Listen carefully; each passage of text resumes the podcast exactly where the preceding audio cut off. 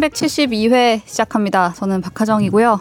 오늘도 네. 지난주와 마찬가지로 정현석 변호사님과 네. 박아란 PD님과 조성환 변호사님과 함께합니다. 안녕하세요. 안녕하세요. 아, 오늘 뭐 이제 고정이 되셨어요. 어. 고정 고정. 은근슬쩍. 네. 원했습니다. 이렇게 자리 잡는 거죠. 아니 뭐 댓글 보니까 어디 딴 데도 나간 것 같은데. 아, 네, 맞아요. 어디 나갔었어요? 저 어, 못 봤어. 그때 뽀얀거탑? 네 바로 다음 날에 뽀얀거탑을 또 어, 재미 붙였네. 아니 잠깐만. 우리만 하기로 편해지셨어. 우리 우리만 하기로 얘기된 거 아니에요 지금? 어 손 들고 나가신 건가요? 아니요 그건 아니고요. 네. 출근하는 길에 갑자기 잡혀갔어. 네 혹시 출연 가능하냐고 하셔가지고 어, 이렇게 우연인가? 방송을, 아니면- 방송을 자유자재로. 우리 방송하는 거 보고 아, 정말 어. 재능 있다. 싹을 싹을 되셨네. 발견한 거야. 근데 아. 거의 한 말한 게 없긴 한데 맞아요. 망 때문에 그런 거 아니야? 망, 망 이거 제가 때문에. 망 때문에. 소문 못 들으신 분이 있으시더라고요. 민트정님은 네. 안경을 쓴 아, 제가 지금 걸- 밤을 새고 와가지고 어, 렌즈를 그러니까. 빼가지고 지금 안경 끼고 왔어. 어. 어, 상당히 근데 도수가 높으시네. 그죠? 어, 몰랐다. 눈이 눈이 엄청 조그매졌죠. 어. 어, 별로야. 어, 아니, 뭐 귀여워요. 아, 상당히 귀엽고 상당히 네, 깊이가 맞아요. 있으세요. 어. 아빠 안경 쓴 것 같아. 아빠. 어. 아 그래요? 애가. 학자 스타일, 어, 교수님 네. 스타일. 좋은 말만 듣겠습니다. 오늘 또 네. 스트라이프 입고 뭐 약간 기자 느낌이 많이 어, 나시네요. 맞아요. 어 약간 앵커 노렸어요. 앵커 어, 느낌이신데. 여기 올 때 그런 생각을 해요? 아니 아니 그냥 그러니까 오늘 그냥 하루를- 뭔가 이렇게 아, 이렇게 기자 같이 입어보자. 아 기자가 아, 오늘 너무 괜찮으시다. 멋있어요. 회사 왔다가 집에 가는데 오늘 굳이 이렇게 입었어요. 네. 아 일찍 가는군요 집에. 왜냐면 저 어제 출근했기 때문이죠. 아 지금 정상이 아니네. 네, 그래서 지금 약간 high해요 지금. 아 오히려 힘들어서. High. 아, 아 브리오 형도 네. 제가 high하다 그러니까 청취자분들 보면 조선 hi hi. Hi 이런 거 해가지고 했어요 지금 네. 저희. 그래서 굳이 설명까지. 예 이런 거 잡아내야 됩니다. 예. 아, 근데 이렇게 설명하니까 진짜 더 민망한 네. 것 같아. 그러게요. 제가 개그 감별사예요. 잘못된 개그. 썩은 한번 개그. 망친 개그를 또 망치죠. 정확하게 확인 사살. 어. 굳이 찝어서 망치는. 어, 조져줘야죠. 정확하게. 예. 네. 알겠습니다. 근황은 대화를 이어가면서 듣도록 하고요. 예. 댓글이 풍년이 되었습니다. 지난주에 진짜 풍년이네. 댓글 두개 아. 달리고 풍년이라고 했다가 오늘 진짜 오늘은 정말 풍년이 또 네. 퀴즈를 내드려야 될 것 같아 요. 네. 예. 두번 세 번 하면 안, 안 먹힐 것 같지 않아요? 네. 네. 조성환 변호사님의 댓글을 읽어드립니다. 많습니다. 팟빵의 네. 하얼빈의 장채님 뜬금없지만 정답은 손방망이. 뭐 장채님께서 그 댓글을 길게 쓰시는 분인데 네. 한 줄로 저- 점을 여섯 개 찍어주시면서 성대모사 하는 줄 알았어. 억양이 약간 뜬금없지만 이, 이거부터 빨리 올려야 돼. 약간 이렇게 하신 게 아닐까 생각했어요. 상당히 빨리 오셨죠. 네. 팟빵에 맞아요. 제일 빨랐고 네이버 오디오 클립하고 비교해도 지금 이게 더 빨랐어요? 그거를 따져보려고. 했는데 아, 팝 음. 시간이. 군데 안 나와서 공동으로 해야 되지 않나. 정말 뜬금없지만 뒤에 그 다른 걸 적어주신 분이 계셔서 거의, 또. 안, 안내해드리도록 하겠습니다. 거의, 네, 거의 다음은 되고 있어요. 더이상은님. 네. 아 정답이 이미 올라와 있어서 정답을 쓰는 게 의미가 있나 생각은 들지만 손방망이 2등으로 올려보겠습니다. 근데 팟빵하고 네이버 중에 어디가 더 먼저일지 궁금해지네요. 자다가 잠들지만 않았어도 1등 할 수 있었는데 반성합니다. 아쉽네요. 아, 너무 감사합니다. 잠드셨기 때문에 지금 듣다가 잠드셨다는 거 아닙니까? 근데 이제 그렇죠. 말이 자다가 자다가 자다가 잠들지만 않았어도 이분은 뭐 장자예요? 나비인가 이렇게 하면서 잠을. 그리고 아, 팟빵이 네이버 어디 클립보다 먼저 올리셨다고 합니다. 어 그래요? 아 누가 그래요? 그래요? 좀 전에 제가 들어 아 죄송합니다. 또반또 아, 아니 팟빵이 또. 조금 빠르지 않나 생각은 했는데 아, 예. 확실하지가 않아요. 아, 팟빵이 거의- 새벽 1시 11분에 올라왔는데 이, 로, 이 네이버는 시간이 안 찍히더라고요. 안몇 시간 이렇게 근데 아. 거의 비슷한 거는 맞는 당일 것 같아요. 당일 새벽인 건 맞는데 왜냐면 제가 보고 cap처해서 우리 카톡방에 벌써 살렸다고 올렸잖아요. 그쵸, 맞아요. 네. 두분 다 올라오자마자 듣고 아. 바로 해주신 것 같아요. 이 두 분. 하얼빈의 장친님과 로보님께 제가 각 2만 원 스벅 각 2만 원. 2만 원 약속했습니다. 법률에서 되게 중요한데 피고들은 와. 각 2만 원을 지급하라와 피고들은 2만 원을 지급하라는 달라요. 각, 아. 어, 피고들은 2만 원 지급하라면 두 명이 만 원씩 주라는 거거든요. 아. 아. 각, 각. 각입니다. 이걸 제가 드려야 되니까 대단하네. 우리 SBS voice news gmail.com 메일로 아우. 메일 하나 주시든지 본인의 뭐 폰 번호를 남기시든지 카카오톡 아이디를 남기시든지 뭔가 음. 제가 연락할 수단을 남겨주시면 감사하겠습니다. 드리도록 하겠습니다. 네. 다음은 반격의 첫걸음님. 공수처 삼행시로 스벅 쿠폰을 받았습니다. 들어보니 너무 쉽네요. 제육볶음입니다.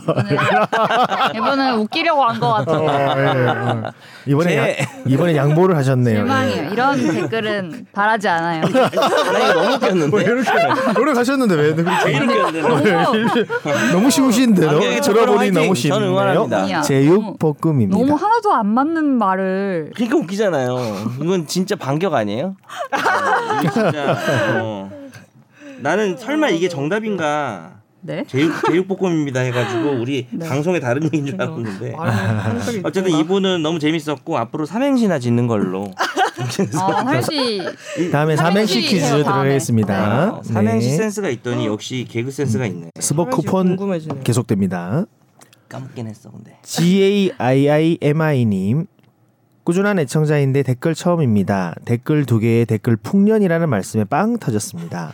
항상 유익한 내용을 즐겁게 전해주셔서 감사합니다. 아유 고마워요. 아우 너무 저희가 너무 감사합니다. 되었습니다. 이분 정말 풍년입니다. 네, 선물을 짱짱. 위해서 올린 것도 아니고 이렇게 맞아요. 또 자주 달아주세요. 맞아. 네. 다음은 히로다님 정답을 당최 알 수 없네요. 그그몇 번 들었음. 몇번 듣기까지. 손방망이 따라 적어 봅니다. 오랜만에 출연자분들이 행복하게 많이 웃었던 방송이어서 청취자까지도 더불어 행복해졌습니다. 아, 어, 저. 많이 웃었던 것 같습니다. 아 근데 좀 시끄럽더라고요. 제가 다시 들었는데. 아. 네, 이번에. 맞아요. 좀 그런 부분이 있긴. 근데 옛날에 그랬어요. 아, 옛날에 그래. 옛날에 한 5년 그랬나요? 전에 그랬어요. 어. 서로 오디오 막 안 들리고 막 이렇게. 그러니까 자꾸 물리는 그런 또 네. 반성하게 되네요. 또. 근데 저번 주에 많이 웃었어요. 맞아. 음. 네. 좀 네, 네이버 오디오 클립의 로보님 청취자 퀴즈 응모합니다. 정답 손방망이 1등. 스벅 쿠폰 네. 축하드립니다. 해피북웜님 정답 솜방망이 아 깔끔하게 적어주셨는데 아 좀 늦으셨어요. 늦으셨습니다. 니가 가라 내가 갈까님 정답은 솜방망이인 것 같습니다. 노래 선수 치시는 금쪽이님과 말띠 new 게스트님 and 초반에 너무 흡족하신 변호사님 1 골수 드립의 신 변호사님 2 네 분 덕분에 오순도순 최종 의견을 들으며 늦여름 늦 초가을을 느껴봅니다. 상강은 18번째 가을 마지막 절기군요. 서리가 내리는 시기를 뜻하는 절기 민트정님이 말씀하시는 속담은 모기도 처서가 지나면 입이 삐뚤어진다 이거 말씀하려고 하셨던 것 같은데 네, 그걸 예 말하려고 그걸 했고요. 그 말드렸고 금쪽이님이 됐네, 그냥. 네, 미안합니다. 금쪽이. 내가 네. 아니 최근에 제 아는 동료가 저한테 금쪽이라 그래가지고. 네. 어 진짜? 어. 네. 저도 그랬잖아요 이 방송에서 하다가. 금 금쪽이라 말씀 아니 전 저는 계속 막. 막 아, 이 금쪽 같은 하정이라고 막 계속 얘기하는 거예요. 그래서 동료가. 네, 그래서 그건 그만하라고. 매기는 것 같은데 아니, 너 매기는 것 매기는. 느낌이네 어, 매기는 거지, 그거 매기는 물려서. 거. 누가 봐도 매기는 거 그래서, 그래서 네 생각이 났네요. 인- 말틴 뉴 게스트님 예. 함께합니다 오늘도. 어우, 네. 뉴 게스트님 에서 고정이 되셨어요. 네. 앞으로 와 아니 아직 글줄 아시지만 그래도 확정인가요? 캐스팅 음, 항상 매주 매주 인포레스트님 퀴즈 정답은 잘 모르겠지만 숨어 있는 청취자들 소환하는 이벤트로 이해하고 처음으로 댓글 남깁니다. 학교 다닐 때부터 재미있게 듣고 있습니다. 앞으로도 좋은 방송 부탁드려요. 학교 다닐 때 어. 이제 학교 뭐 다닐 때가 언제일까? 대학교인지 어, 고등학교인지 아니면 뭐 학교 다녀왔다 아니죠. 그 방송이 나오나 이렇게 아, 나 이런 걸 배우고 싶어요. 왜 배워요? 네. 너무 너무 재밌어요. 처음 댓글 남기셨고. 숨어 있는 청취자들 소환하는 네, 이벤트 이해 그러니까요. 이 부분도 맞아요. 감동이네요. 맞습니다. 앞으로 많이 많이 이벤트를 하도록 하겠습니다. 이제 수박 손 쿠폰? 네. 쭉 계속됩니다. 예.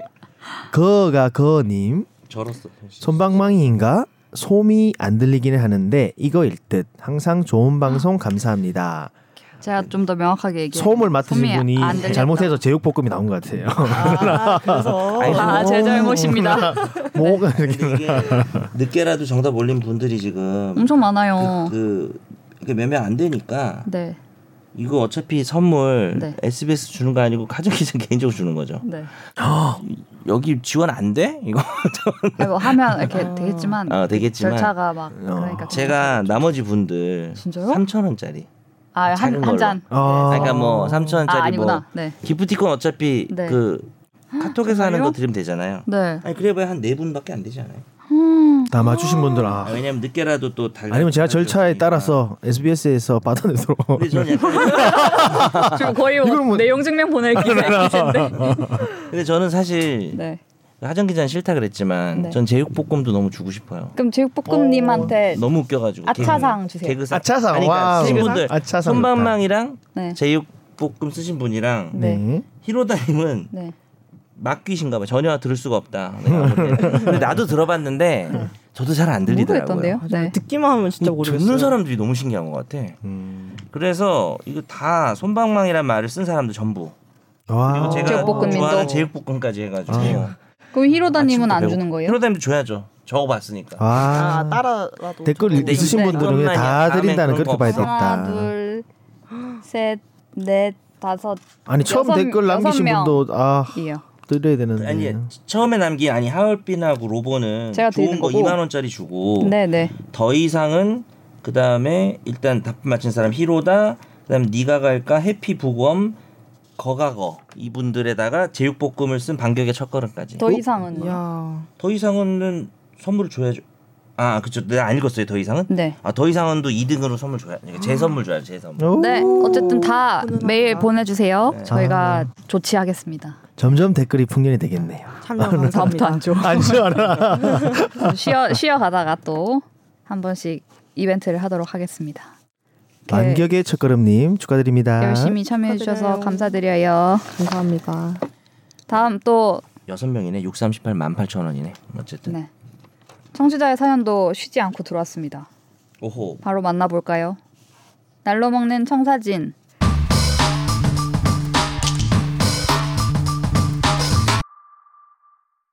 안녕하세요. 최종 의견의 청자입니다. 애를 애 이렇게 해놨죠 네. 정확하게 읽으셨네 몇 년 전에 보라매 병원 판례 관련하여 상의 드린 적 있고 새로운 일이 있어 조언 구하고자 사연 보냅니다. 당시 사연 보낼 때는 종합병원에서 근무하다가 현재는 개원에서 의원을 운영 중입니다. 사연은 60대 남자가 심한 장염으로 내원하였고 당뇨 등 기저질환이 있어 상태가 좋지 않은 것으로 판단하여 피 검사와 수액 처방하였습니다. 실제 피 검사 결과도 좋지 않아서 전화로 설명도 하고 다시 내원해서 약 처방과 추적 검사를 하여 결과적으로 상태는 호전되었습니다. 문제는 그 다음인데 약 2주가량 지나 환자는 자기가 실손보험 서류를 제출해야 하는데 병원에서 서류를 알아서 주지 않아서 번거롭게 했다고 전화를 직원에게 언성을 높이고 서류 발급하러 내원하러 오라고 하니 화를 내는 상황입니다.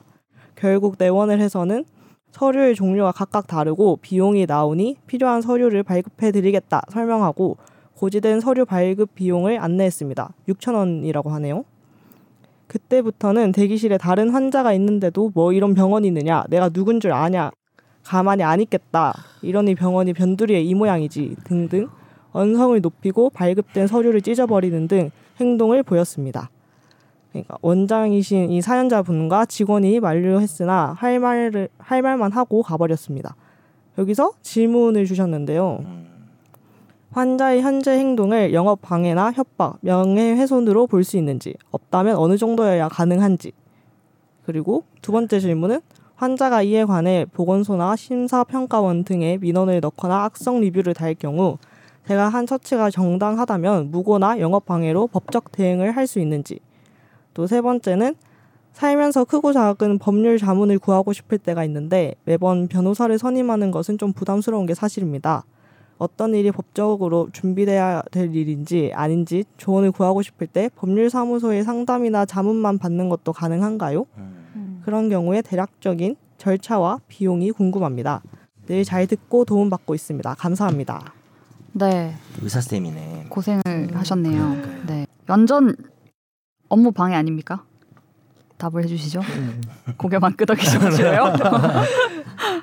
그 정도에 따라서 네. 이 판단을 해야 될 텐데요. 이 정도 뭐 영업 자체를 방해하는 그뭐 고성을 지르고 네. 예, 그 다른 이제 환자분들에게 뭐 약간 뭐 위해를 가할 듯한 이런 정도로까지 한 행동에서는 영업 방해가 될 거로는 보여요. 음. 예, 근데 협박이랑 명예훼손은 조금 그 내용을 더 좀 봐야 될 것 같긴 한데 음. 뭐 일단 영업 방해에는 해당해 그죠. 한다고 생각은 듭니다. 예. 이게 막 한한 3분 이랬다 이러면요. 네, 그 충분히 그래도- 3분 정도도 어느 어, 정도 그래요. 그렇죠. 어. 예. 그럼 이제 뭐 우리는 우리도 편의상 이제 의뢰인들한테 영업 방해라고 지금 조 변호사 좀 말을 하긴 하는데 네. 죄명은 업무 방해죄. 음. 예, 업무 영업 방해. 방해죄라는 건 없지만 근데 그게 그거지 뭐. 영업 예, 그게 예. 그걸 의미하는 거니까 예. 우리도 그냥 영업 방해라고 보통 말씀을 드리긴 해요. 음. 협박은 뭐 내가 누군지 알아 뭐 이 정도로는 안 되고요. 네. 그 구체적인 해악의 고지라 그래서 이 병원 이거 영업 못하게 만들 거다. 근데 그것도 그냥 홧김에 나온 소리인지 아니면 실제로 듣는 사람이 아 이거 진짜 공포감을 좀 느낄 정도인지를 법원이 판단하게 그렇죠. 되어 있습니다. 내 아니 이 정도 돼야 네. 아, 장첸 정도 돼야 진짜로? 이제 네. 협박이 안 될 것 같은데 건지 아니 이러면 근데 이분이 보건소나 심평원에 민원을 넣거나 악성 리뷰를 달면 네. 이것도 되게 억, 억울한데 어쨌든 나한테 피해가 갈 수도 있잖아요. 네. 괜히. 무고나 영업 방해라고 하셨는데 네.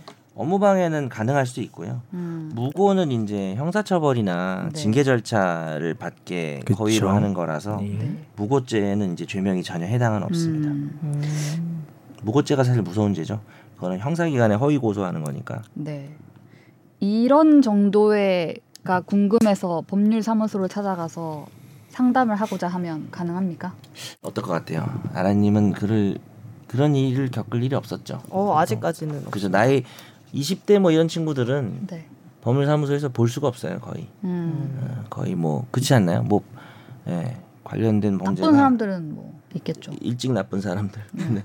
그렇죠. 형사 쪽이 많죠. 네. 예, 오히려 민사는 민사는 좀 민사는 진짜 없고 없고 네. 예, 참 많이 없는데. 예.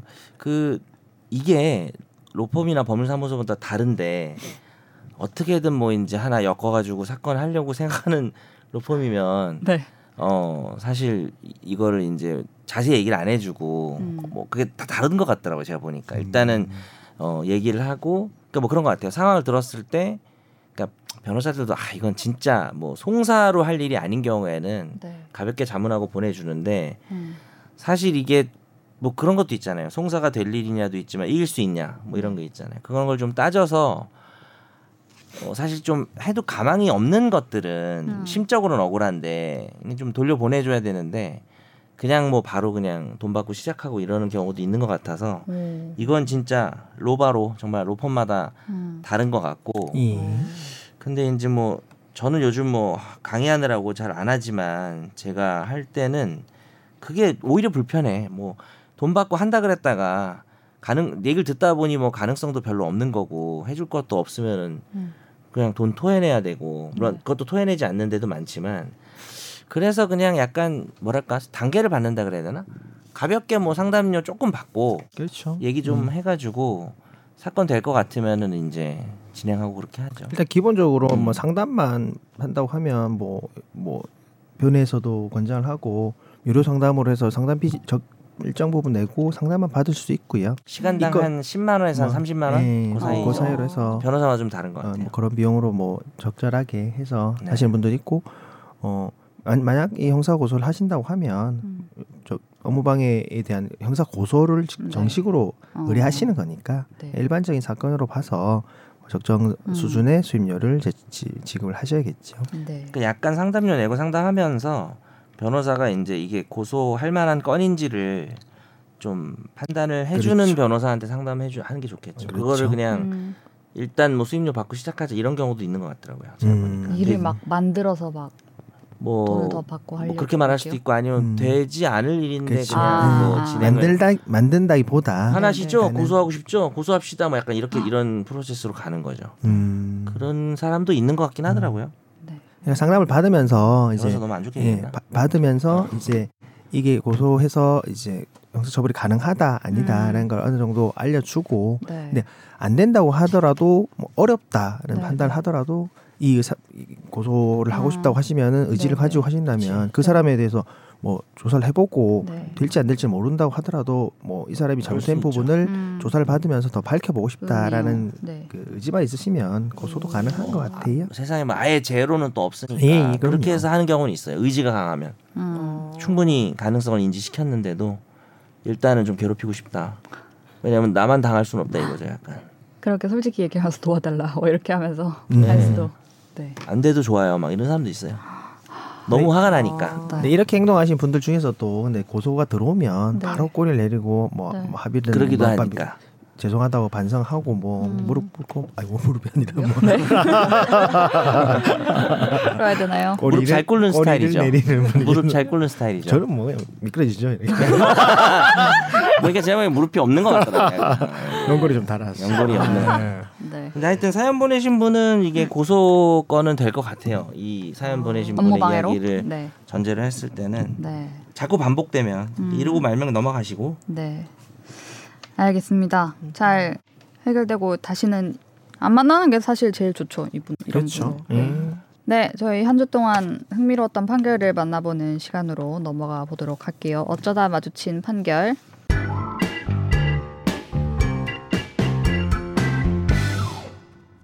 몸싸움을 하다가 쓰러진 동료를 모텔로 옮긴 뒤 방치해 사망에 이르게 한 20대 남성의 금고형이 확정됐습니다.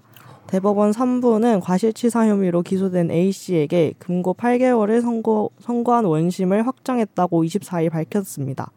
A 씨는 2020년 10월 부산의 한 술집에서 지인들과 술을 마시고 몸싸움을 벌이다 의식을 잃고 쓰러진 피해자를 근처 모텔방에 옮기고 방치해 사망에 이르게 한 혐의로 일행 3명과 함께 기소됐습니다. 이들은 모두 지인 사이로 이날 같이 술을 마시다가 시비가 벌어진 겁니다. 1심은 A씨 등이 피해자를 직접 폭행한 것은 아니지만 구조 의무를 다하지 않아 피해자를 숨지게 했다며 1년에서 1년 6개월 사이에 금고형을 선고했습니다. 특히 피해자가 뒤로 넘어지는 장면을 직접 목격한 B씨에게는 공고형의 상한선보다 높은 금고 1년 6개월을 선고했습니다. 나머지 피고인들은 금고 1년을 선고받았습니다. 항소심 재판부는 A씨는 금고 8개월, B씨는 금고 1년 2개월로 형량을 줄였고 이들이 수천만 원의 공탁금을 냈다는 점을 점 등을 감안해서 대법원은 이 판결을 확정했습니다. 네. 몸싸움에 쓰러 몸싸움을 붙어서 쓰러지게 한 사람이 아닌데 그쵸. 폭행을 한 사람들은 아니에요. 과실치사로 금고 8개월이 됐습니다. 음, 네. 금고도 되게- 뭐 실형이죠. 사실. 되게 무거운 것 같은데 어떤 어떤 이유에서인 거죠? 술자리에서 싸움하다가 이제 네. 폭행한 사람이 아니고 네. 이제 쓰러진 사람을 이게 실제로 사건이 꽤 있어요. 네. 어. 그러니까 지금 더군다나 이제 머리를 부딪히면서 쓰러지면 상당히 위험하거든요. 음. 이대로 그렇죠. 방치하면 사람이 죽을 수 있는 상황인데 네. 차라리 술집에 내비뒀으면 네. 경찰이 오거나 아, 또 다른 술집- 사람이 보거나. 예 차라리 그게 나은데 네. 본인들이 굳이 모텔로 이 사람을 옮기게 되면 음. 자기들이 책임을 지겠다는 걸로 보는 부분이 있어요. 우리 법에는 어. 선행에 의한 어떤 범죄가 성립을 하는 건데요. 그래서 그 뭐 우리가 뭐 이런 사람 봐도 다 도와주지 말고 가자 이게 오늘 교훈은 아닌데 네. 그러니까 사실 이럴 필요는 없었죠. 모텔에는 아무도 없잖아요. 거기다가 이제 머리를 부딪히면서 의식을 잃은 사람을 넣어놓고 음.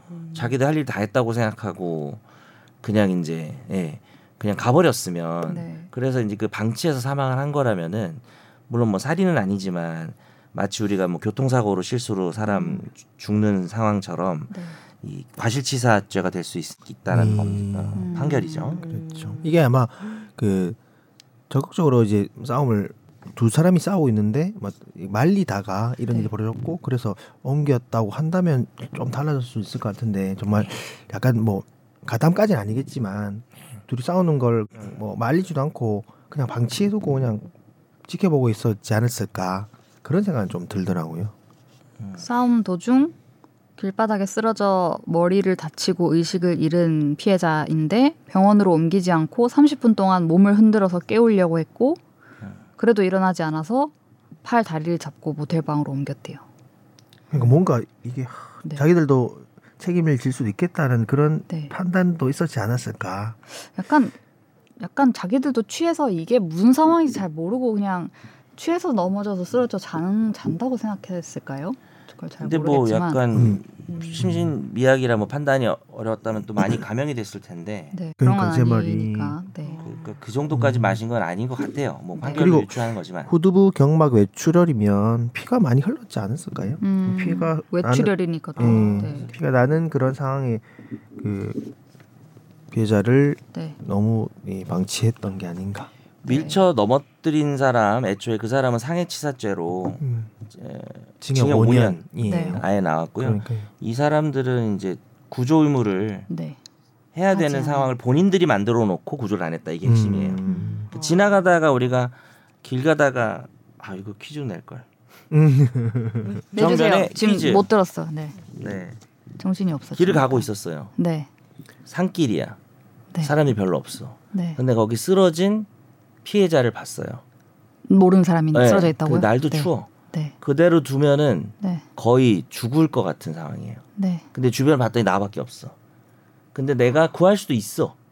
근데 귀찮아서 에이 몰라 죽든 말든 모르겠다. 나도 귀찮은데 내가 괜히 저거 휘말렸다가 나 이상한 일 겪으면 안 돼. 그래서 그냥 가버렸어요. 네. 충분히 구할 수 있는. 예를 들어서 뭐 쓰러진 사람이 아이라고 해봅시다. 아이요? 네. 가벼워. MBTI I요? 아니 말고 아니 아니 아니. 아, 아이. 아이 네. kids. 어 뭐 거의 뭐 아, 진짜 정신 나갔나 봐. 초등학생 정도고요. 네. 진짜 아이라고 아이는 네가 알았어요. 아이지. 네, 제가 아이죠. 네. 어. 그리고 쓰러졌는데 근데 지나가는 사람은 건장한 저기요 저좀 구해주세요 저 아이라서 혼자 산책 나갔어요 네. 아니 어, 네. 이러는데요? 얼마나 변호사님 평소에 이상하게 이상한 얘기를 많이 했으면 아 이게 또 내 탓이야 오늘 또 오디오 많이 물린다. 그래서 났다, MBTI 지금. 얘기를 또 하나 하는 아, 거죠 아닙니다. 제가. 네. 그래서 어 눈이나 뜨고 얘기하세요 눈- 눈을 지금 감고 있어요 그 하여튼 퀴즈 퀴즈. 어, 네. 아인데 지나간 사람 또 심지어 건장한 남성이야 그렇죠. 네. 얘 그냥 뒤쳐 매도 돼 예. 근데 아 귀찮아 음. 나 지금 늦기 싫어 그래가지고 그냥 지나가서 아이는 사망. 헉, 나 이렇게 심각하게 하려고 이 사람의 그러지 않아. 책임은? 어쨌든 이 사람의 형사 책임은 또 퀴즈- 무엇인가? 퀴즈 대결. 1번 무죄, 2번 과실치사죄, 3번 살인죄, 4번 꾀죄죄. 아 이거 옛날에 옛날에 했던 건데. 아 진짜 찌- 허를 제가. 찔렀다. 5번 내가 더 사랑한 죄. 내가 또 사랑하나 옛날에 한, 한 5년 전에 한 거예요. 아, 그때 웃겼는데 요즘 왜 지금도 웃깁니다. 지금도 웃기세요. 아, 웃기네. 내가? 자 네. 6번 넌 나를 옥죄. 자 어쨌든 죄송합니다. 두 분 하정 아란 아란 하정. 정했음. 두두둥. 자 이번에는 좀 우리 아란 PD가 점수를 따기를 제가 아유. 저번에 질문이 있습니다. 아 질문 오. 가실치사죄에 대해서 설명을 아, 설명요? 어. 과실치사죄는 사람을 죽이려는 고의는 없었는데 네. 어뭐 응당 사람이라면은 좀 주의해야 될 상황에서 네. 주의를 안 해서 뭐 예를 들어서 차를 운전하다가 아. 실수를 하면 안 되고 아, 네. 과속하면 안 되는데 근데 그 사람을 죽일 생각은 없었죠. 네. 그리고 이제 살인죄는 고의가 있는 거죠. 아. 살인죄는 저 사람을 죽이겠다는 마음이 음. 이 상황에 아, 있어서는 네. 음, 얘를 두고 가면 죽을지도 몰라. 죽을 수도 있겠다 하면서도 가버린 게 과실치사로 되는지 아니면 죽 죽든 말든 아, 헉, 음. 함정 파는 거 봐. 아, 아, 저 골랐어요. 들켰네. 하나, 바, 하나 셋 한번 말씀해 주세요. 잠깐만, 나 1번이 무죄고 2번이 과실치사죄고 3번이 살인죄였죠. 네. 4번 꾀죄죄. 꾀죄죄. 꾀죄죄. 네. 네, 이제 내가 더 많이 아, 진짜 5년 만에 아이. 하는 드립이구나. 네. 자, 정답은 하나 손가락으로 표시해 주세요. 하나, 둘, 셋. 아. 둘다 1번이에요. 네. 네. 맞죠? 어떻게든 2번으로 몰아가려고. 아. 아, 내가 이거 함정이라 말하지 말고 아니 어차피 아예 안 말씀하셨어요? 안 그랬어도 네. 넌 질문을 왜 한 거야? 아니 아니 이유 이게 함정을 바꾸만. 이유 이유 내가 틀릴 들어봅시다. 아니. 내가 틀릴 줄 알고 되게 좋아하게끔 만들었어. 이씨. 다들 정답으로 아 근데 우리가 뭘 정답으로 했는지 말을 안 했어요. 우리 청취자분들이 아 1번 무죄를 다들 선택해 주셨습니다. 정답입니다. 네. 이게 뭐 착한 사마리 한번 뭐 그런 건데. 그렇죠. 맞아요. 뭐, 예, 그쵸. 아 그래요. 그거 네. 알아서 맞췄구나 거의. 우리 했잖아요. 아, 복수 퀴즈였네. 네. 구조 의무가 없다. 그렇죠. 그냥 뭐 생각- 그러니까 구조 의무가 있으려면 관계성이 있어야 되는데 예를 들어서 가족이라든지 네. 아니면 둘이서 등산을 하다가 어, 둘이서 뭐 심지어 가다가 우연히 이렇게 만나가지고 등산 혼자 오셨어요 이렇게 하다가 그렇죠. 플러팅 좀 날리고 뭐 이렇게 가다가 아 초등학생이구나 아니 그러니까 들어서 성인이라고 했을 때 성인이라고 했을 때 이제 플러팅 날리고 이렇게 가다가 네, 구동에 빠져가지고 빠졌을 때 사실 어차피 남이잖아 이러면서 가면은 그거는 처벌될 수가 있는데 아. 어, 왜- 생판 모르는 사람. 그쵸. 지나가다가 본 거는 구조 의무가 없죠. 근데 또 구조 의무가 생기는 게 바로 이 판례입니다. 자기가 했던 앞선 행위 때문에. 선행 행위 때문에 그쵸. 그게 모텔에 옮겨 놓는 바람에 그렇죠. 그렇죠. 그러니까 가족 관계 우리 법에 보면 또 무슨 관계 무슨 관계 선행 행위 이렇게 있어요. 아. 선행 행위도 결국은 예. 형법에 있어요? 있습니다. 이거는 선행 행위다 뭐 이런 거는 형법 하게 있어요. 조문에 아, 네. 즉시 응급 의료 기관이나 119에 신고하는 등 피해자를 구호해야 할 주의 의무가 있었지만 피해자를 모텔 방으로 옮겨 타인에 의한 구조 가능성을 차단했다. 다내 포인트죠. 음. 모텔방에 옮기면 아무도 모르니. 저도 이, 이, 이 부분이 또 네. 그래서 아까 말씀드린 건데 그냥 119 신고 이런 것도 안 하고 왜 옮겨만 놨을까? 그러니까 잘안 네, 가요. 그. 그래서 아까 숨기고 싶었나? 번화가에 그냥 내비 번화가라면 그냥 거기 차라리 그냥 내비두면 어, 누구라도 뭐 하는 게119 낫지. 신고를 해서 그냥 그러니까요. 보내야지. 이 가장 그 간단한 이, 방법인데. 이 과실치사로 된 일행 네 명도 뭔가가 찜찜하기들이 뭐 처벌할 수 있는 그런 뭔가 네. 있었기 때문에 이런 행위를 했지 않을까 그러니까 그런 그런 그 느낌 좀 들어서. 좀 음. 들었어요. 참고로 금고는 노역을 하지 않고 가둬만 두는 것으로서 비파렴치범, 과실범이나 양심수, 뭐 정치범 이런 사람들한테는 이, 징역이 아닌 금고. 그래서 이 일을 안 노역. 노역장 유치가 안 붙는 그럼 그 가족 관계 그런 거에 음. 이런 것도 포함되는 거예요? 예를 들면 제가 혼자 그렇게 그 키즈가 쓰러져 있는데 음, 아이가 어 거기 체크무늬 난방 입으신 분 저 좀 도와주세요 이렇게 막 말했어요. 어 그또 그건 사실 구조법에서 배운 거구나. 우리 그렇게 그거 뭐지? 아니, 그러니까 그쵸, 그쵸. 딱 아, 그쵸. 위험 상황에서 딱 그렇게 그 하라고 사람 해야 하라고 많이 도와준다고 게 하잖아요. 그 소용 없죠. 그건 아, 그? 그 부름을 받은 사람이 꼭 의무에 어. 응할 필요는 없기 때문에. 아. 그러니까 도와주세요는 마음이 어. 무겁게 만드는 거구나. 예, 네. 그 아마 뭐 마음만 무거운 거죠. 뭐. 옷 바로 벗어버리 체크무늬. 난 몰라 이렇게. 어 그래도 뭐 어쩔 수 없다. 각박하지만 형사처벌까지는 되지 않습니다. 네, 흥미로운 판결 이었습니다. 이었습니다. 빠르게 다음으로 넘어가 보도록 하겠습니다. 집중적으로 탐구를 해야 되기 때문에 집중 탐구.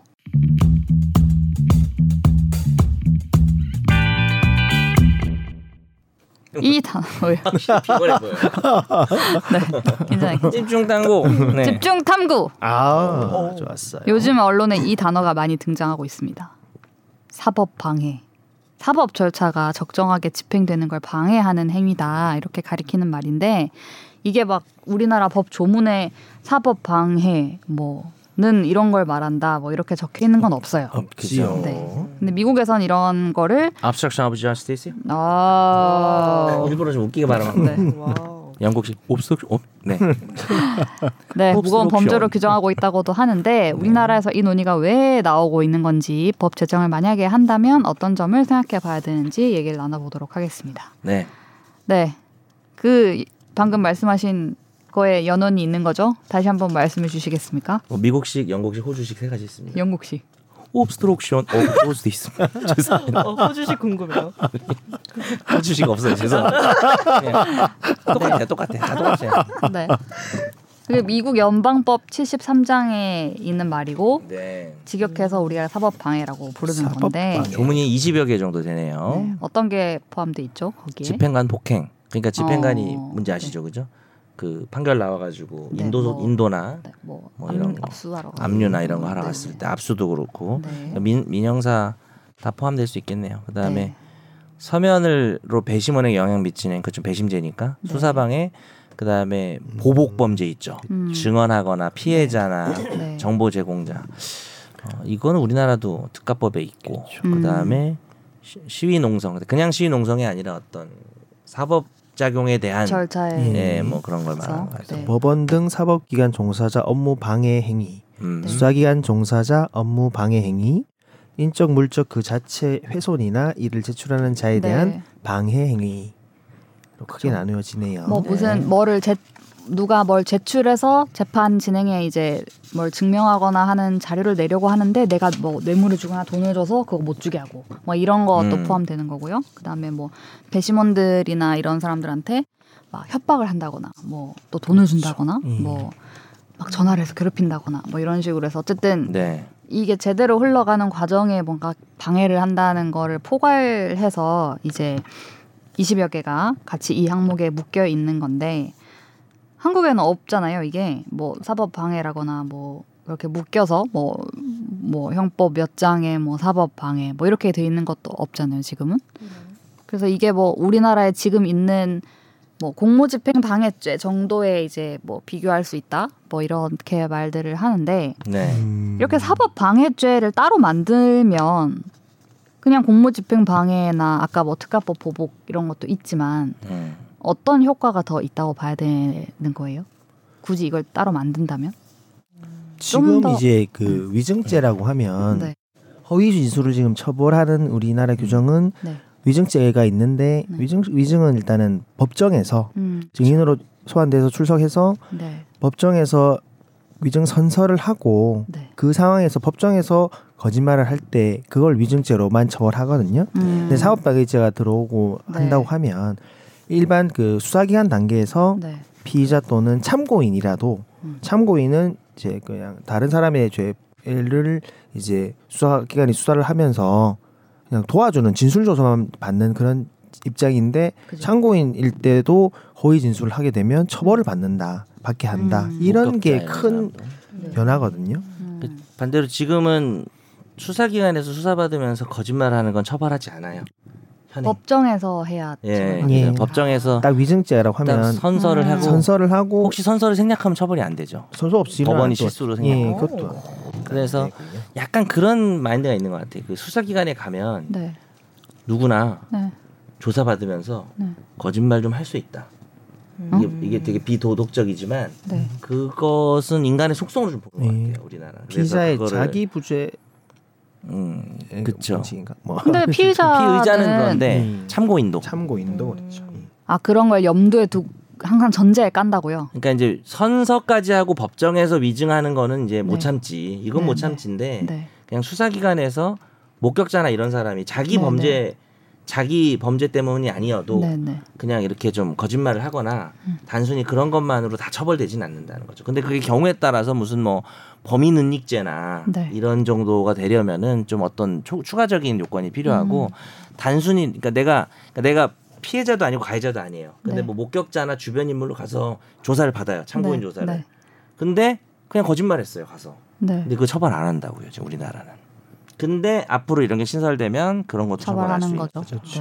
네. 그렇게 되면 장점은 이제 실체적 진실 발견이 네. 더 도움이 되겠죠. 음. 그래서 어 오히려 오히려 뭐 좋다고 생각하시는 사람들은 뭐 지금 이제 자백에만 의존해서 하는 수사가 문제가 있다고 하잖아요. 자백을 네, 네. 받아내는 것이 지상 과제인 것처럼 하면 그 과정에서 뭐 인권 침해나 네. 뭐 이런 게 벌어질 수가 있는데 이렇게 만약에 어 참고인들도 네.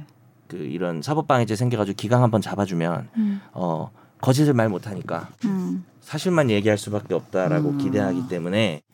조금 더 수사가 다양해지고 정확해지는 장점은 있을 수 있겠죠. 그렇죠. 근데 이제 그 참고인도 보면 이제 네. 참고인들도 사건에 아예 관계 없는 사람을 참고인으로 부르지도 않고 음. 예, 관련된 주, 피의자가 사건이 있, 그렇죠. 예, 주변 사람이면서 이 사람이랑 어떤 식으로 관계가 되어 있는 그렇죠. 사람이기 목격을 때문에 했다든지. 네. 잠재적인 피해자가 될 수 있는 여지가 있는 사람들이 또 많거든요. 음. 근데 참고인으로서는 이제 지금 뭐 현행법상 그리고 수사받을 때도 변호인 조력권 이런 게 없어서 네. 참고인 상태에서는 뭐 변호인 입회에서 조사를 받겠다 이런 식으로 얘기를 하- 못 하거든요. 네. 뭐 같이 가는 경우도 있긴 한데 참고 참고인 조사를 받는데 변호인을 동행 그 동행해서 오면 뭔가 음. 찔리는 게 있는가라는 음. 그런 인상을 줄 수도 있고 음. 참고인 조사인데 예. 뭐 이렇게 변호인까지 부르냐 예, 이런 예. 식으로 말하기도 하죠. 예, 예 근데 수사기관에서. 예. 그래서 근데 사업방해죄가 있어서 이제 참고인으로서 혼자 조사를 받으러 갔는데 바로 피의자를 전환을 아 전환까지도 아니라 그냥 참고인 신문에서 진술한 걸 가지고 허위가 드러나면 처벌을 한다라고 음. 하면 그건 조금 너무 좀 과도한 측면도 있다라는 음. 말씀도 드리고 네. 싶네요. 이게 2002년에 법무부가 이런 걸 하겠다 사법 방해죄를 신설하겠다라고 했었고 2010년에도 비슷한 걸 한다고 했었고 근데 똑같이 반발에 부딪히는 게 너무 수사기관의 편의주의적으로 이렇게. 막 만들어서 하는 거 아니냐 그리고 그 공판 중심주의 법정에서 결국 다퉈서 이제 판가름을 해야 되는데 아까 변호사님 말씀하신 거랑 약간 비슷한 맥락이기도 한데 수사기관에서부터 이걸 막 따져가지고 맞는 말을 했니 아니니 그렇죠. 막 이런 걸 엄청 강조하게 되는 거잖아요. 음. 이게 만들어지면. 그리고 지금 또 그 절차적인 부분에 좀 문제 네. 있는 게 그 수사기관에서 조사를 받아가지고 이제 네. 그 어떤 진술에서 허위가 들어있다고 하면 네. 공판 단계에 가면 피고인은 어떤 어떤 사람의 증거를 네. 부동의해서 이거는 뭐 본인 진술이면 그 내용 부인을 해서 아예 그 음. 날려버릴 수 있는 있고 네, 네. 타인 진술 같은 경우는 부동의를 해서 네. 법정에서 다툴 수가 있는데 음. 그걸 이제 그 참고인들의 조사 진술을 허위라고 해서 그냥 바로 그냥 처벌을 해버리면 네. 그냥 그 본 피의자 피고인의 그 뭐나 그 방어권도 좀 침해되는 측면이 네. 있어 보이긴 합니다. 그런 그런 게 있죠. 기본적으로 수사기관이 할 일이에요. 앞 사람이 거짓말을 맞는지- 하는지 네. 안 하는지는 네. 물론 수사하시는 분들이 경찰, 뭐 검찰 네. 많은 노고가 있고 애로사항이 네. 있는 걸 알고 있는데 특히 요즘 경찰들 죽을라 그러죠 일이 많아서 음. 그렇긴 한데 그거를 범죄자를 만들겠다라는 식으로 좀 으름장을 음. 놔서 음. 수사를 좀 더 편하게 하겠다라는 거는 음. 좀 너무 확대하는 거는 아마 조 변호사님도 얘기 들어보니까 그렇고 저도 뭐 좀 부정적이긴 한데 음. 그럼 이제 남는 문제는 이제 뭐 권력형 무슨 사법방해죄 요즘 이제 네. 정치권에서 예. 문제가 되고 있는 부분들 그래서 뭐 주로 정권이 국민의힘 정권이다 보니 네. 수사가 주로 민주당 사람들이 받고 네. 그러면 이제 민주당 사람들이 거기에 이제 어, 검찰에 대해서 한 거를 하면 또 국민의힘 쪽에서는 이거 입법부가 너무 월권하는 거 아니냐 네. 사법방해 아니냐 음. 한동훈 장관도 그런 얘기 한 적이 있죠. 그래서 아마 요즘 좀더 이게 불거진 게 얘기가. 많이 나오고 있습니다. 그리고 이게 뭐, 뭐 이게 뭐 이번에 처음은 아닌데요. 지금 뭐 이재명 민주당 대표 수사를 하는 과정에서 뭐 중앙지검이나 수원지검에서 이런 뭐 위증 의혹이라든가 뭐 왜 사건 관계자와 이렇게 막 접촉을 많이 하느냐 뭐 이런 부분들을 따지고 있는 거고요. 그 전에는 추미애 당시 법무부 장관이 한동훈 그때는 검사장이었죠.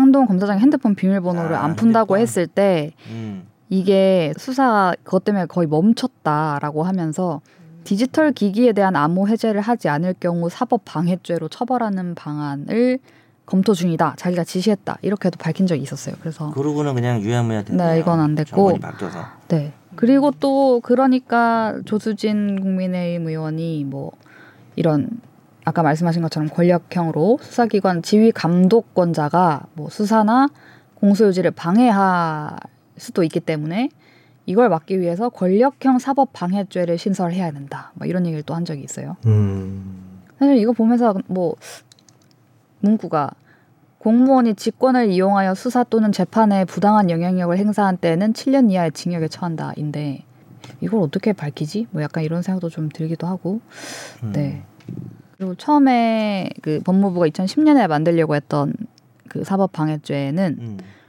타인으로 하여금 형사처분을 받게 하거나 면하게 하여 줄 목적으로 음.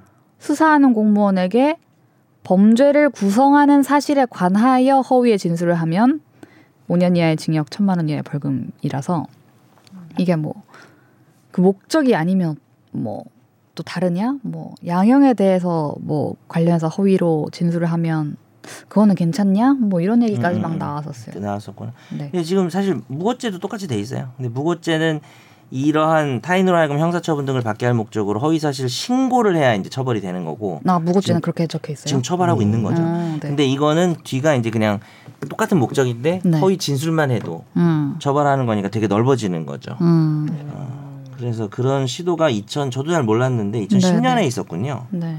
2010년에 있었고 지금 이번에 유상범 의원실 국민의힘이죠.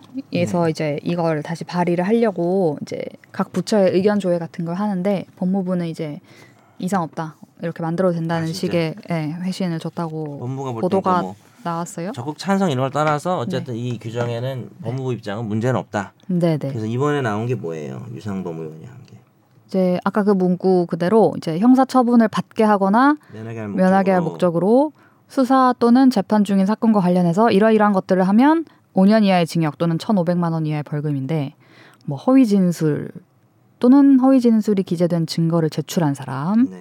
그리고 아까 그 미국 사법방의 그 규정이랑 비슷한데 뭐 폭행 또는 협박으로 뭐 참고인이나 증인의 증거 수집 제출을 방해한 사람.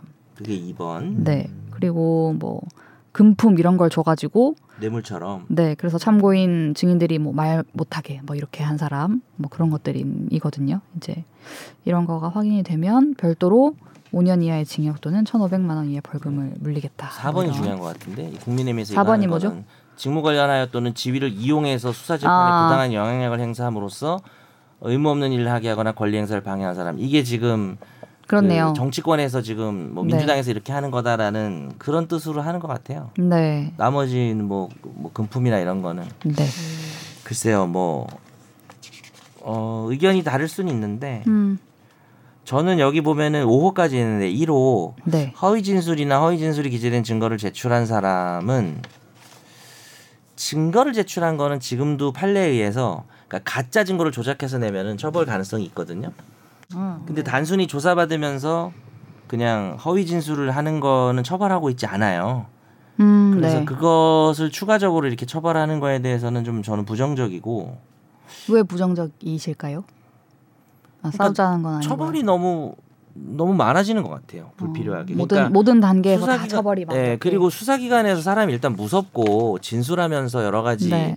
이야기가 나올 수 있는데 음. 내가 뭐 잘못 이렇게 좀 자유롭게 진술해야 되는데 또 이렇게 말했다가 이게 거짓말이 되는 사실 거짓말이냐 아니냐는 것도 약간 경계가 애매할 수도 있잖아요. 뭐 기억이 잘 안 나가지고 네. 이럴 수도 있고 뭐. 그죠? 그런 식이 되면 오히려 어 기억이 다 안 난다고 네, 네. 그냥 수사에 오히려 협조 안 할 수도 있을 것 아, 같고 아, 네. 이게 오히려 자유로운 수사를 방해하는 것 같아서 음, 이게 뭐 실체적 진실 발견에 도움이 되지 않을 수 있다. 네, 그래서 이걸 네. 굳이 찝어내 가지고 처벌을 하는 거 네. 이렇게 무겁게 처벌하는 거 그건 음. 좀전 별로 안 저도 같은 의견입니다. 그렇죠. 그치 그러니까 그러니까 지금 어. 음. 형량이 그리고 되게 높은 것 같아요. 그쵸 형량이 이게 거의 뭐 무고 수준으로 음. 꽤 높이 한 것 같은데 네. 에, 무고죄 같은 경우가 지금 10년 이하의 징역 1,500만 원 이하의 벌금인데 네. 10년만 이제 5년 이하로 바뀌었으니까 절반 음. 정도긴 한데 네. 어, 어쨌든 높, 낮은 편은 아닌 것 같고요. 네. 근데 이후 같은 거는 처벌해도 될 것 같아요. 폭행 또는 협박으로 참고인 또는 증인의 진수, 어, 출석 진술을 방해한 사람인데 네. 사실 이 경우는 지금도 공집방, 공무집행 방해죄로 처벌할 수도 있긴 하거든요. 음. 예. 근데 이거를 뭔가 조금 더 구체화해서 음. 좀더 위화력을 가지겠다라는 의미인 것 같고요. 네. 그 다음에 이제 가장 뜨거운 게 결국 그래서 뭐 금품 주고 이런 거는 어차피 처벌하는 음. 게 맞고 네. 가장 뜨거운 게 그거 아닐까요? 직무 관련해서 4번. 지위를 이용해 가지고 네. 수사 재판에 부당한 영향력을 행사함으로써 그 뒤는요 사실 원래 있는 그러니까 다른 데 있는 규정인 게 의무 없는 일을 하게 들어보셨죠? 의무 있는 일을 하게 하거나 권리 행사를 방해한다 그래가지고 강요죄 음. 라든지 뭐 이런 직권남용. 내용이 직권남용 맞습니다. 우리는 오히려 매스컴에서는 직권남용을 통해서 네. 근데 여기 이제 앞에 들어간 게 지위를 이용하여 부당한 영향력을 행사했다는 추상적인 말. 그러니까 음. 법 규정이라는 게 어느 정도 추상적일 수밖에 없는데 네. 너무 이제 추상적? 이게 결국 어 지금 어 수사할 때 예를 들어서 뭐 그런 거죠. 뭐 이재명 대표에 대해서 수사기관이 뭐 소환하고 네. 난뭐 그땐 못가 뭐 이러고 서로 음, 주고 받고 할때 네. 이게 뭐 보기에 따라서는 아 이거 검찰에서 너무 하는 거 아니냐 네. 네. 어뭐 반대로 볼 수도 있지만 음. 이제 그런 경우에 이제 당연히 당 대표니까 네. 민주당 뭐 사실 정당이 아니어도 뭐 어느 기업 대표에 대해서도 만약에 검찰이 부당하게 하면 음. 기업 사람들이 뭐 항의할 수도 있는 거잖아요. 네. 그래서 이제 그걸 가지고 이제 정당에서 항의를 했을 때 이제 이 규정을 막 적용해 가지고 조금 이제 음. 길들이려는 의도로 사용될 수도 있지 않을까 음. 그런 우려가 좀 있고 네. 개인적으로는 뭐 그 민주당에서 이제 수사에 대해서 보이는 모습들이 뭐 그렇게 다 지지할 만한 건 아닌 것 같고 아 이게 저런 건 좀 너무 뭐 이화영 재판 때도 그렇고 네. 뭐 자세한 내용은 생략하지만 네. 좀 너무 심한 거 아닌가 네. 민주당에서 음. 라고 제가 생각한 적은 있는데 네. 뭐 어떤 거는 그럴 만하다 어떤 음. 건좀한 적은 있는데 이거를 막 굳이 막 처벌 규정을 만들어 가지고 좀 길들이기를 하려는 게 아닌가라는 생각이 들어서 음. 이런 식의 신설은 뭐 기존의 규정이 있거나 어 그냥 어차피 기존의 규정이 있는 건 할 필요가 없고 허위 진술에 대해서 굳이 처벌할 필요는 없다고 생각하고 그다음 사호는 좀 정치적인 의도가 좀 너무 다분하지 않나라고 음. 생각이 돼서 네. 그냥 좀 별로다라는 생각이 좀 들어요. 저는 그냥 음. 잘은 모르지만 네. 비슷한 생각입니다. 네. 이런 단계 단계에서의 이제 물론 물론 이게 당연히 하면 안 되는 일들 이라고 해야 되나? 안 하는 게 바람직한 일들이죠. 여기에 규정하고 있는 뭐 그렇게 것이. 따지면 다 입법해야죠. 뭐다 네, 네, 그런 그런 아. 거예요. 다 막 하나 하나 다 하는 느낌 음. 같은 느낌. 그러니까 네. 무슨 말이지? 졸, 졸린 상태에서 진행하는 것도 원래 하면 안 되는 건데 네, 바람직하지 이걸 않죠. 다 처벌할 수는 없잖아. 이렇게 결론이 나온다고? 네, 옆에서 보는데 네. 정말 지금 밤새고 오신 거잖아요. 네. 아, 지금 정말 힘들게 진행.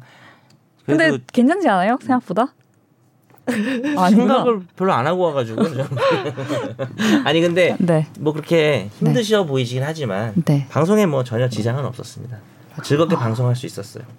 아니 그러니까 음, 끝났나요 이제? 아니 그래가지고 네, 근데 뭐 아, 저도 지난번에 이화영 씨 재판 보고 네, 아 진짜 그거는 역대 코미디거든요. 그걸 좀 우리가 해야 되지 않나. 네. 너무 정치적이라서 네. 사실 정치적인 건 좀 피하고 싶으니까 음. 뭐 정치적인 의도 없이 그냥 그 과정만 설명해도 재밌긴 재밌어요. 아니 그러니까 이게 네, 그 변호사라고 왔는데 나는 이 사람 변호사가 아니라 그러고 이 사람은 그 오신 분은 뭐.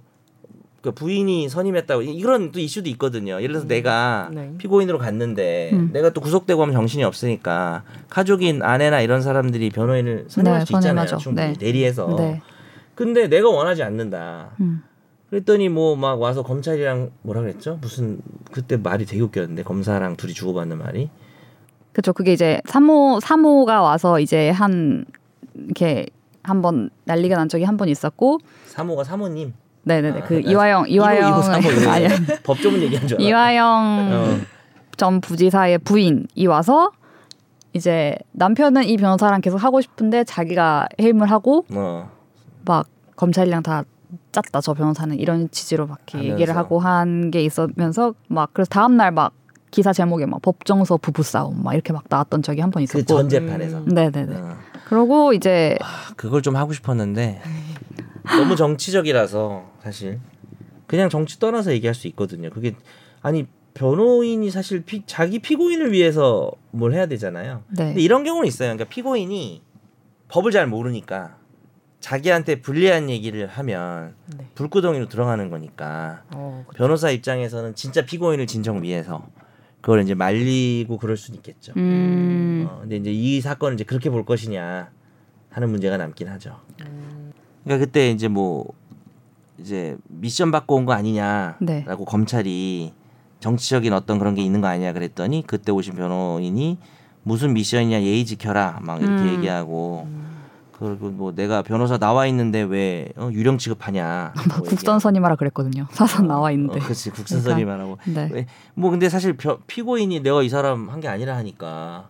그럼 그죠. 그러니까 네. 이제 그러니, 네, 그러니까 애매, 이제 애매하죠 그러니까 또 변호인이 검사한테 당신이 변호사야 변호사야 이렇게 얘기하니까 검사가 당신이라고 그랬더니 당신은 거기서 존칭이다. 거기서 하나님한테도 당신이라고 한다라고 했던 아것 같은데 맞네 맞네. 네. 그래서 하나님이 나왔구나.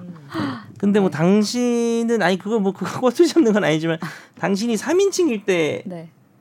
존칭 아닌가요? 아 우리 아버지 당신께서 어, 할때 할 하는 때요. 거지. 뭐 이 법정에서 사실 네. 당신이라고 하는 것 자체는 뭐 좋진 않죠. 근데 이제 이 변호사님도 유령 취급을 당해서 화가 나셔가지고 이제 그렇게 했기 때문에 네. 그럴 수 있는 거죠. 흥미로웠습니다. 그 그것도 저는 어쨌든 그 그런 과정도 재미있었긴 했어요. 그러니까 재밌다는 게 막 웃기다기보다 아까 말씀하신 것처럼 나는 선 피고인인 내가 선임을 하고 싶은데 뭐 가족이 실제로 돈을 줬고 음. 그러면은 이 정확한 의사는 어떻게 되는 거냐 뭐 이런 것도 이- 그런 문제도 있는 거죠. 네. 어, 그 그리고 피고인이 또 네. 피고인이 정상적인 판단을 못하면 네, 배우자가 뭐또 해줘야 될 수도 있기 거냐, 때문에 뭐 이런 부분들도 있고 말하고 있는데 저희 어머니 카톡 왔어요. 뭐라고 오셨을까요? 뭉쳐야 찬다 자기 뒤에 이렇게 아 뭐라고 하셨어요? 찍혔다고. 네.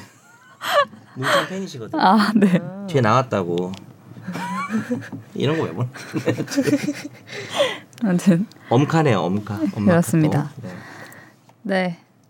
근데 이 사법 방해라는 말이 지금 뭐 정치권의 정치인들의 입에서도 굉장히 많이 이제 뭐 쓰이고 만약에 이제 이거를 국민의힘이 어느 정도로 추진을 할지 제가 잘 모르겠지만 또 이거를 만든다 실제로 법사위 막 이렇게 막 올라가고 하면은 이것도 상당히 시끄럽지 않을까라는 생각을 해봅니다. 국회의원의 속성이긴 한데 어느 네. 쪽할 거 없이 네. 뭐만 생기면 법을 만들려고 하는 게 그러니까 이제 진짜 법을 만들어야 되는 일이 생겼으면 이제 만드는 건 맞는데 발빠르게 네, 뭐 모르겠어요 사람마다 생각은 다를 수 있지만 뭐 노란 봉투법이나 네, 네. 뭐 어떤 사건을 계기로 음. 어 그런 법을 만드는 건 좋은데 아 이게 뭐 서로 정말 어, 뭐 하려고 입법 독재란 말을 하잖아요. 음. 뭐만 생기면 자꾸 이렇게 법을 네. 만들어서 하려고 하는 게 조금 그러네요. 네. 오늘 주제도 우리 아람 PD가 네. 별로 할 얘기가 없는 음? 였어요. 뭐 아람 잘못했습니다. PD가 아니, 아니, 주제를. 잘못 선정했다는 게 아니고 네, 네. 아니요 주제를 이렇게 선정하면 아람 PD가 안 들어오면 되죠. 아하. 이런 단호한.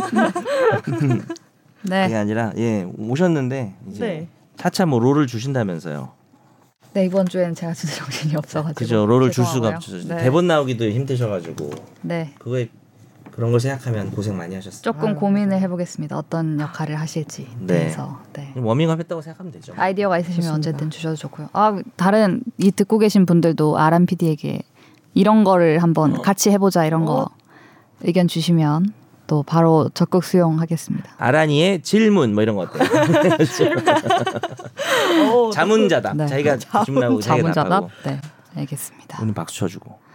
오늘도 함께 해주셔서 감사하고요. 네. 댓글 달아주신 분들 메일 꼭 보내주세요. 감사합니다. 네, 여섯 명도 다 보내세요. 네. 3천 원짜리. 나도 법률 전문가 세상만 사법으로 재밌게 풀어내는 여기는 최종 의견 최종 의견 최종 의견 최종 의견으로 오세요 고품격 법률 팟캐스트. 여기는 최종 의견